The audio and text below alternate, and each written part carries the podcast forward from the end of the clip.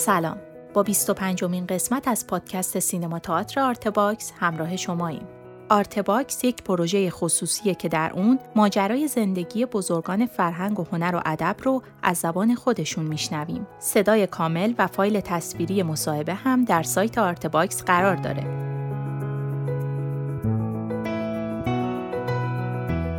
در این پادکست اکبر عالمی درباره هنر با ما صحبت می‌کنه. بخش دیگه ای از این تاریخ شفاهی رو با هم میشنویم.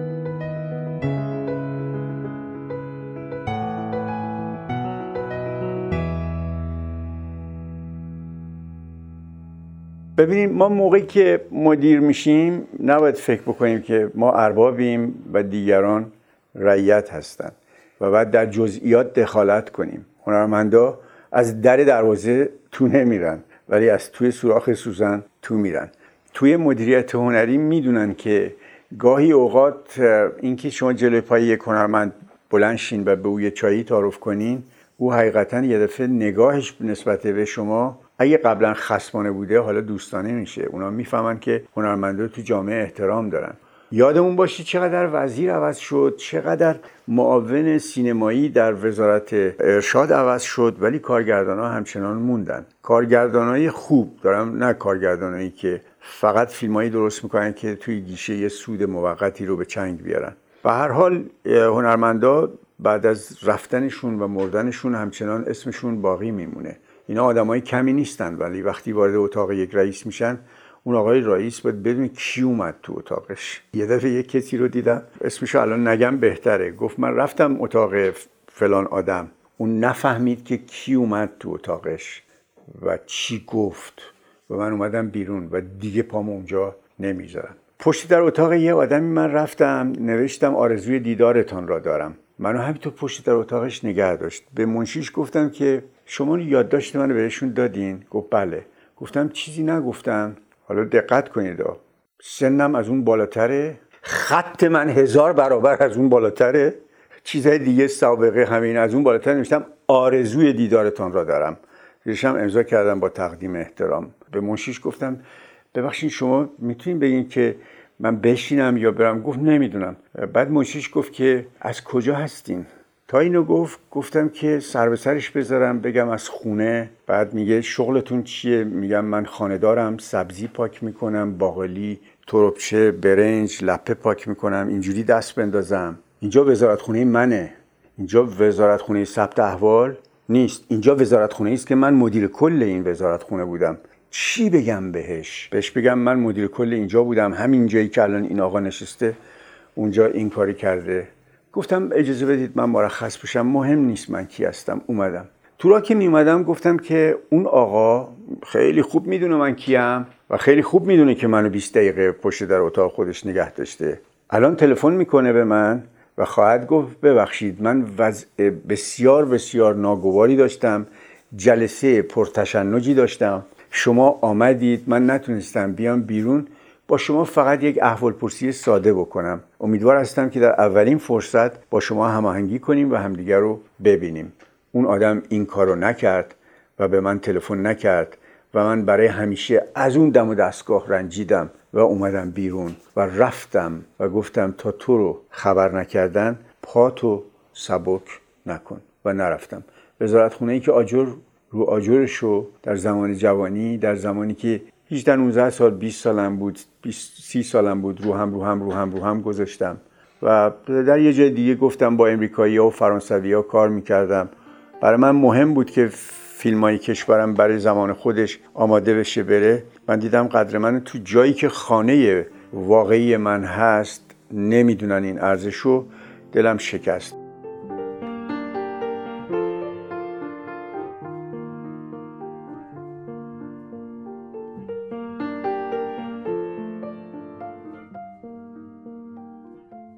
یادمون باشه که وقتی داریم سناریوی یک نفر رو می‌خونیم این آدم کمی نیست.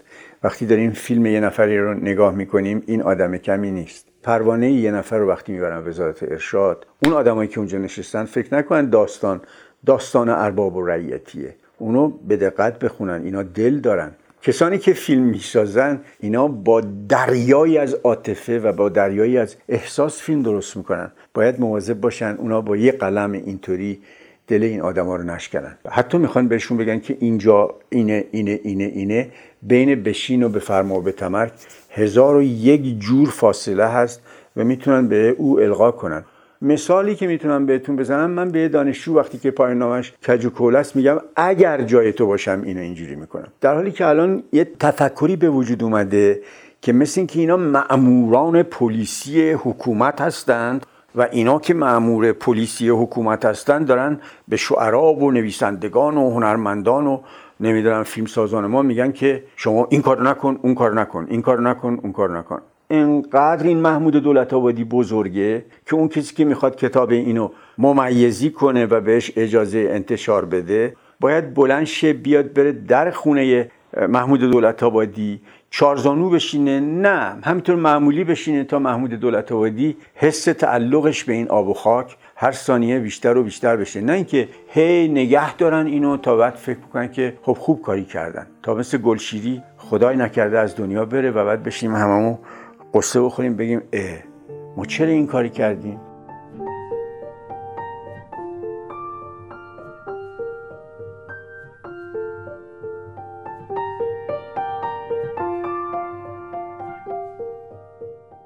حداقل میشه امروز فیلم ساخت. حتی خود کیارستمی در کلاس های آموزش سینما می‌گفت که با این موبایلاتون می‌تونین شما فیلم بسازین. اصلا به پروانه نمایش هم احتیاج ندارین. کما که خودش هم با اینا فیلم درست کرده بود. ولی اگه می‌خواست بره پروانه نمایش بگیره بهش می‌دادن. بدن که اون هیچ وقت چیزی رو که به صلاح جامعه او نبود انجام نداد. می‌دونین چی کار کرده بود خود آقای کیارستمی؟ می‌دید که نمی‌تونه یه دونه زن رو که داره در نقش همسر من اکبر عالمی بازی می‌کنه با روسری سر میز صبحونه نشون بده اصلا حذف می‌کرد اصلا به طور کلی حذف می‌کرد. بعد متهم شد به اینکه این آدم ضد زنه. چشم سینما رو در آینده چی می‌دید اگه بخواین از آخر بگم یه جور باید شروع کنم ولی اجازه می‌خوام که از اول بگم چشمانداز آینده سینما ایران بسیار بسیار روشنه. چون دنیا رو به جلو میره هیچ وقت دنیا رو به عقب نمیره. اما اگر بخوایم بگم که چه چیزی ممکنه باعث افول موقتی سینمای ایران بشه تنگ نظری آدم هایی که حسود هستند. و ما از بچگی شنیده بودیم که همه دعا می‌کنند پروردگارا این سرزمین رو از خشکسالی دروغ و حسد دور نگاه دار. حسد خیلی خطرناکه حتی تو خانواده هایی مثلا پسردایی به پسر خاله دوتا خواهر. حسد خیلی وحشتناکه. یکی هم که دروغ اگه دروغ رو از توی دنیا وردارن کره زمین میشه بهشت برین نمی‌تونن وردارن کمش کنن. من میگم که بعضی موقع حتی دروغ سفیدم جایز نیست. مثال ساده می‌زنم که همسر من میگه که کجا بودی؟ من به جایی که بگم رفته بودم کتاب فروشی بگم رفته بودم تعویض روغن. اگه او بفهمه که من دروغ گفتم دنیا به آخر نمی‌رسه ولی اسم این دروغ سفیده.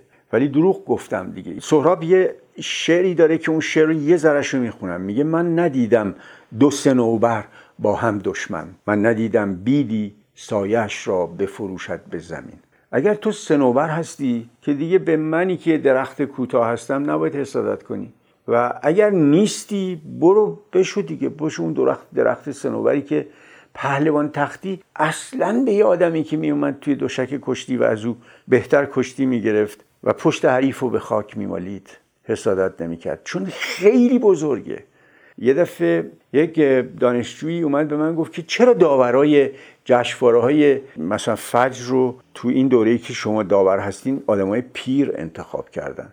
گفتم برای اینکه من با نسل شما استکاک منافع ندارم. برای این اومدن منو داور انتخاب کردن. یعنی شما هووی من نیستی. شما اصلا رقیب من نیستی. من یه جای دیگه ای دارم که اون آتش و اون شهوت در اونجا جایی نداره که من بخوام بگم که نه تو نباید برنده بشی اون باید برنده بشه اینها.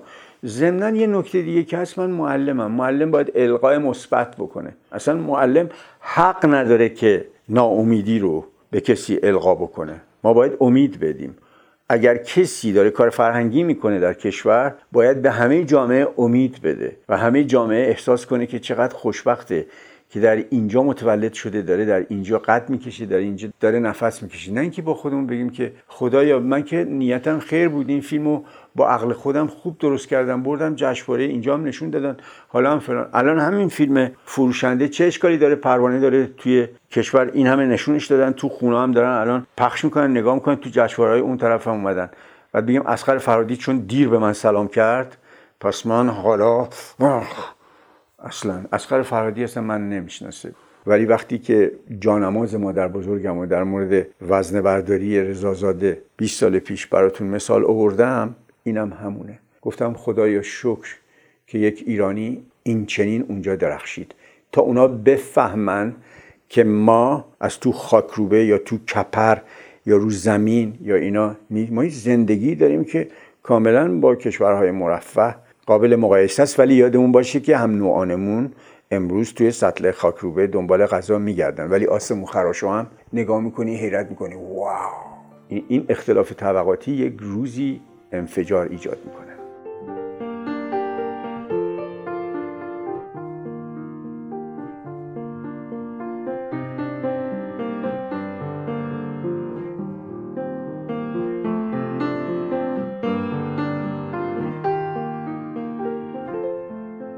به طور کلی باید بگم وقتی راجع به آزادی میگی همیشه باید بگیم که اندازه نگه دار که اندازه نکوست.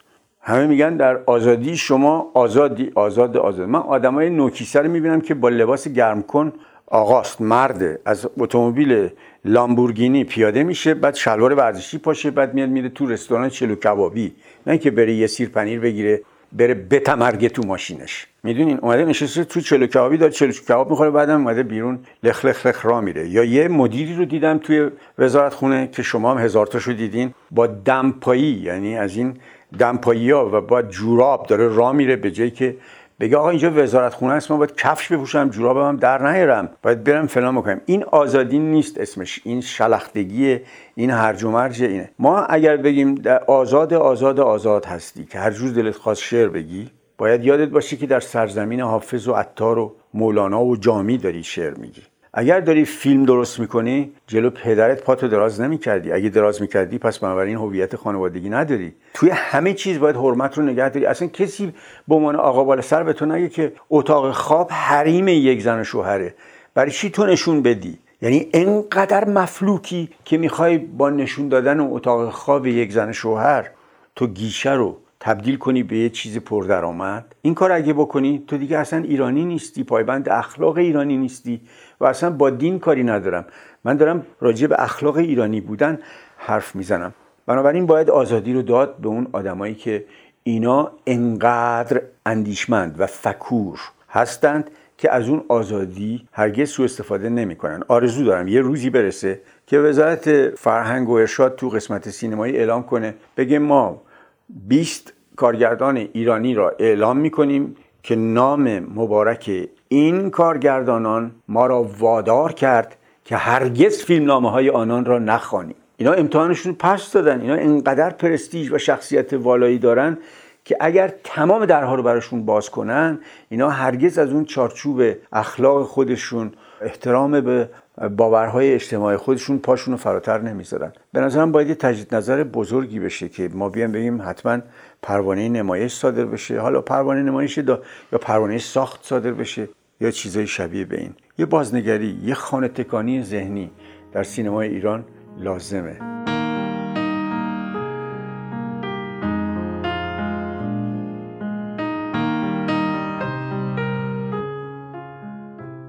از این طوفان تبدیل آنالوگ به دیجیتال درسای زیادی یاد گرفتم و اگه بگم بینهایت به درد جوانان می‌خوره. سال 1342 وقتی من وارد سینما شدم در اداره کل هنرهای زیبای کشور که بعدا شد وزارت فرهنگ و هنر دو تا فرانسوی کار می‌کردن. بعد چهار تا امریکایی تو سالهای بعد اومدن کار می‌کردن. من از همون اول اول اول فهمیدم که سینما یک علم و یک هنر بسیار بسیار پیچیده است. بیخود نیست که کشور ما که هنوز درآمد نفتی نداشت فاصله داشت تا بشکه چهل دلار. اومده این فرنگی ها رو اوورده استخدام کرده و حتی بخش خصوصی دکتر کوشان یه آلمانی رو اوورده بود و اینها. پس این یه رشته خیلی عجیب و غریبه. موقعی که فرنگی ها از ایران رفتن و من جای اونها رو گرفتم یه غرور حیرت آوری به من دست داد. خیلی جالبه. یعنی آقای راسوایلی که توی اتاق من می نشست و ما کنار هم بودیم شاید میگم چند قدمی هم سندلی های ما جا داشت به من گفت که بیا بریم با هم بربنکس اونجا استخدام میشی. در آغاز ورودت چهار هزار دلار به تو میدیم روز اول و شیش ماه تو با مدیر پیر قدیمی کار می‌کنی تا او به شما بگه همه اینا رو. چون در امریکا خیلی درس مهمی در امریکا یه دفعه نمیان آقای ایکس رو وردارن و فردا آقای ایگرگو که هر چقدرم دانشش بالاتر هست به جای او بذارن. اینا با هم دیگه یه مدت کار می‌کنن. گفتم نمیام. موقعی که اونا رفتن من دیدم که بیشتر در مرکز توجه قرار گرفتم. در تلویزیون همینطور در لابراتوار وزارت فرهنگ هنر همینطور. خیلی خیلی بیش از اندازه بیش از آنچه که من استحقاق داشته باشم به من توجه شد و حس می کردم احترام رو روی سلولای خودم. خوشحال شدم که نرفتم چون در تلویزیون کار می کردم و حرف اول آخر رو من می زدم در مورد تکنولوژی لابراتوار. در وزارت فرهنگ هنر باز من حرف اول آخر رو می‌زدم و میدم مدیرای عالی بالا دست خودم. حقیقتا برای من یک ارج و منزلت باور نکردنی واقعی قائل هستند. یه دفعه دیدم زمانه عوض شده و تکنولوژی دیجیتال اومده. یادم اومد که هم رونکلر و هم چالی چاپلین توی تاریخ سینما موقعی که صدا به سینما اومد اینا مثل سرخ پوستایی که حلحله می‌کنن پاشونو میکوبن به زمین شلوغ می‌کنن اینا شروع کردن به ناسزا گفتن به ورود صدا به سینما که آره این سینما دیگه تمام اون اصالت خودشو از دست داد هست مقالاتشون. و بعد دیگه اینا به درد نمی‌خوره اینا اصلا چیزی نیست دیگه شده یه تئاتری که گذاشتنش توی قوطی کنسرو. منظورشون اون جعبه های حلبی حلقه های گنده بوده و اصلا فردا شبش اجراش با الان یکیه دیگه. چون یه بار تک و انتخاب کردن رفته. مثلا توی این منیفستی که اینا دادن اینجوری بر علیه فناوری صدا ورود صدا و سینمای ناطق شروع کردن به قیل و قال. ولی کسانی موفق هستند که با فناوری زمان جلو برن. مثل اینکه ما الان هنوزم داریم رفیقای هم دوره من هستن که میگن ما با دیجیتال اصلا نتونستیم کنار بیام اکبر. تو چجوریه که اومدی اینقدر هی از دیجیتال حرف می‌زنی؟ می‌دونید که پایه و اساس فیزیک همونه که قبلا بوده. می‌دونید که پایه و اساس ریاضیات همونیه که قبلا بوده. می‌دونید که پایه و اساس عالیترین شیمی پلیمر همونی است که قبلا بوده. یعنی این علم اساس و پایه خودش همونه که داره. جوونا به خصوص پسر من یه دفعه گفت که آقا شما من 700 هزار تومن بده من یه دونه دوربین دیجیتال برای شما بخرم. شما دوربین های سینار و دوربین های لینهوفی که مثل آکاردون فانوسی داره و بیلوز داره میره واز بسته میشه. دو نفر خدمه میزن رو کولشون می‌برن اونجا فیلم می‌گیری عکس می‌گیری یه نگاتیو انقدری میندازی که بتونی فلان کنی. اینو خواهش می‌کنم. یه دفعه دیگه نبری. یه دفعه 700 تومن بده. یه دوربین من می‌خوام اگه نشد من این پولو میدم. دوربین مال من. من این دوربینی که گرفتم فهمیدم که این دوربین می‌تونه هم سیاسفید بگیره روشونه من هم می‌تونه رنگی بگیره. اه این دوربین اینجوریه این دوربین اینجوریه اینجوریه. باش اصلا همون دو سه روز اول با این دوربین آشنا شدم و بهش اونس گرفتم. و به فاصله خیلی کمی یادم دوربین های گران قیمت خودم رو بخشیدم. به دانشجویان ممتازی که تو رشته عکاسی شاگردای من بودن. الان اگر بخواین به زور اونا رو به من بدین من اونا رو نمی‌گیرم. دیگه تبدیل شده به یه تیپی شبیه به چیزای موزه.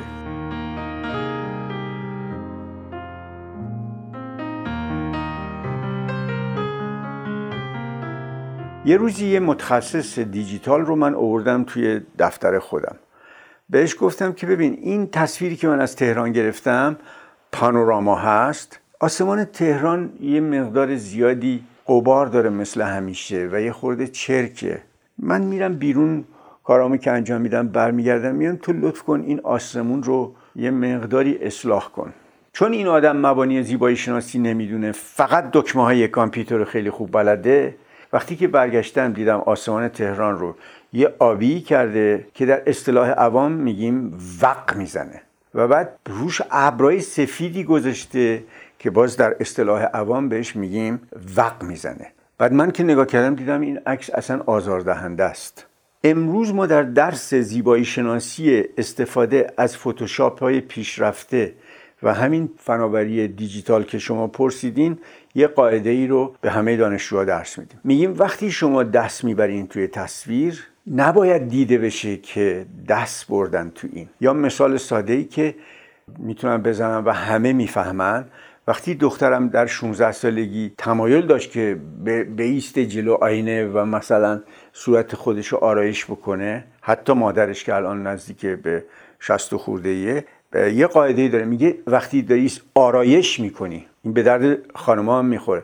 آرایش نباید دیده بشه. در مورد دیجیتال عینا این چیزی که بهتون گفتم صدق می‌کنه. اگر یه کسی توانایی داره که در دیجیتال یه کارایی بکنه مبانی زیبایی شناسی رو بلد نباشه همین کاری رو می‌کنه که شما یه دفعه می‌بینید. مثلا چی؟ فرض کنیم ما. فرض کنیم در مبانی زیبایی شناسی مونتاژ شما نماهای فیلمتون نباید انقدر بلند باشه که تماشاگر حوصلش سر بره.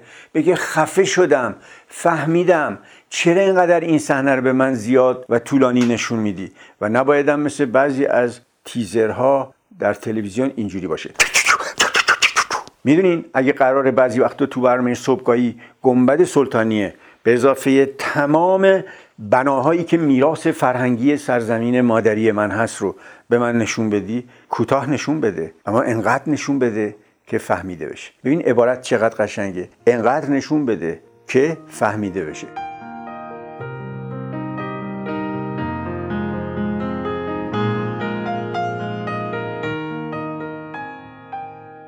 خیلی معجزه ها الان اتفاق افتاده با دیجیتال. من به شما یه نکته بگم. آرشیو وزارت فرهنگ و هنر آرشیو سازمان تلویزیون از چندین زمین فوتبال بزرگتر بود. الان اومده توی دونه هارد انقدری. من سر ستایش و تحسین فرود میارم به سمت فناوری روزگار نو. اما همون اندازه که این مواهب داره ببینید من مثالی لابلای صحبت ها می‌کنم. امروز با دوچرخه ما نباید بریم مشهد. ما جنب و جت سوار میشیم میریم مشهد. ولی اگه دوچرخه تصادف کنی یه نفر میمیره. جنب و جت اگر بیفته خیلی خسارتی زیادتره. عینا توی دیجیتال بهتون بگم. وقتی توی هارد بزرگ ما یه چیزی گذاشتیم و یه دفعه اون هارد به هر دلیلی نابود شد از دست اون افتاد یا آتش سوزی شد اینه که هر عقل سلیمی می‌دونه که تصاویر خودش رو باید در سه چهار تا هارد نه در یک فضا و مکان مثلا نه اینجا چون اینجا زلزله بشه اون نابود بشه یکی دیگهش تو خونه برادرش یکی دیگه توی جای دیگه. تو این هاردار رو باید در جاهای گوناگون در فضاهای مختلف یا آتش سوزی یا زلزله یا چیزهای شبیه بین بهترین فیلمی که توی جهان سر زبون افتاد برباد رفته بود. فیلم برباد رفته. سال 1339 درستش کردن. خیلی توی دنیا صدا کرد. فیلم رنگی. فیلم رنگی رو مردم با دهن باز نگاه کردن بعد رو سردر سینما می‌نوشتن فیلم تمام رنگی. خیلی خوب. الان اینا دیگه ارزش نیستن. ولی این فیلم در داخل قوطی توی آرشیو رنگش میپره. تمام این فیلم های سینمایی تراز اول جهان دچار رنگ پریدگی میشن که ما می اومدیم این تکنولوژی که دارم بهتون میگم monochromatic separation که من واقعا تو این زمینه متخصص اول بودم. ما اینا رو توی سه لایه جدا می کردیم طبق قانون مکسول فیزیکدان مشهور قرن 19 انگلستان لایه آبی رو میبردیم روی یه دونه فیلم سیاسفید لایه سبز رو میبردیم روی یه فیلم سیاسفید لایه قرمز رو میبردیم روی فیلم سیاسفید در تکنولوژی دیجیتال یک عکس کاملا رنگورو رفته از یک کسی از اقوام شما یا یکی از اقوام من.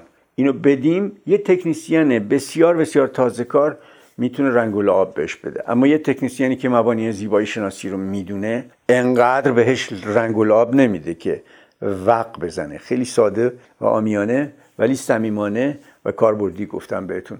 به نظر من تکنولوژی دیجیتال به من لطمه نزد. برای اینکه من برابر با فناوری روز مدام مطالعه کردم و مدام از جوانترها یاد گرفتم و یاد گرفتم و یاد گرفتم.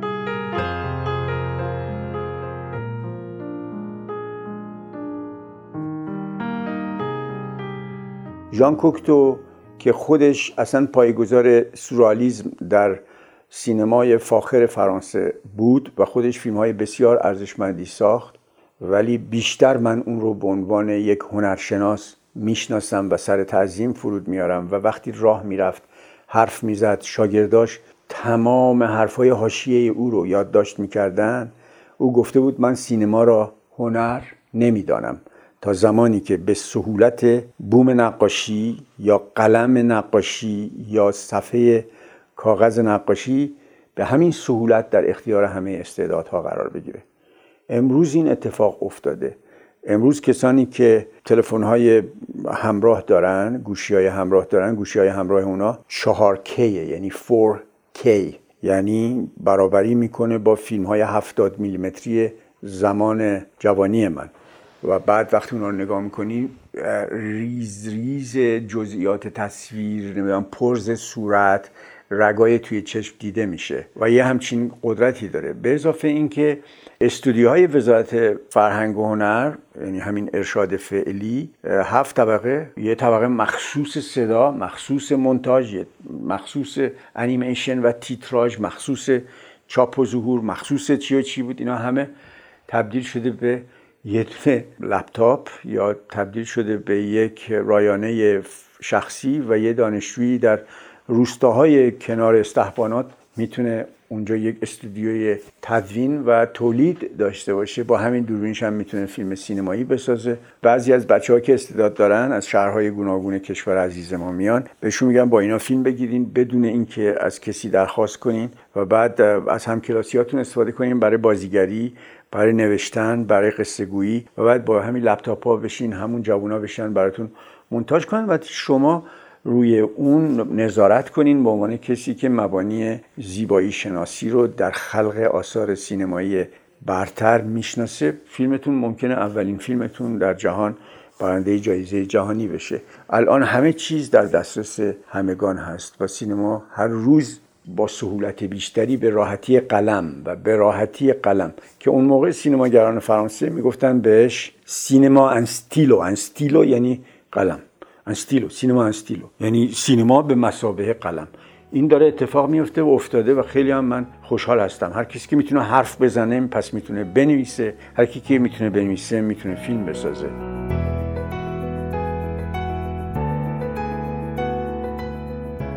ممنون از همراهیتون. اونچه که شنیدیم قسمت 16 و 17 مصاحبه تصویری با اکبر عالمی در سایت Artbox بود. تهیه کننده پروژه فخرالدین انوار، همکاران این قسمت حسین سلامت و آزاده نوزاد مقدم، تولید پادکست زهرا بلدی و پرهام وفایی. ضبط در استودیو پاییز. در قسمت بعدی اکبر عالمی درباره دیدگاهش نسبت به زندگی با ما صحبت می‌کنه. من زهرا بلدی هستم و خوشحال میشم که Artbox رو به هنردوستان معرفی کنید.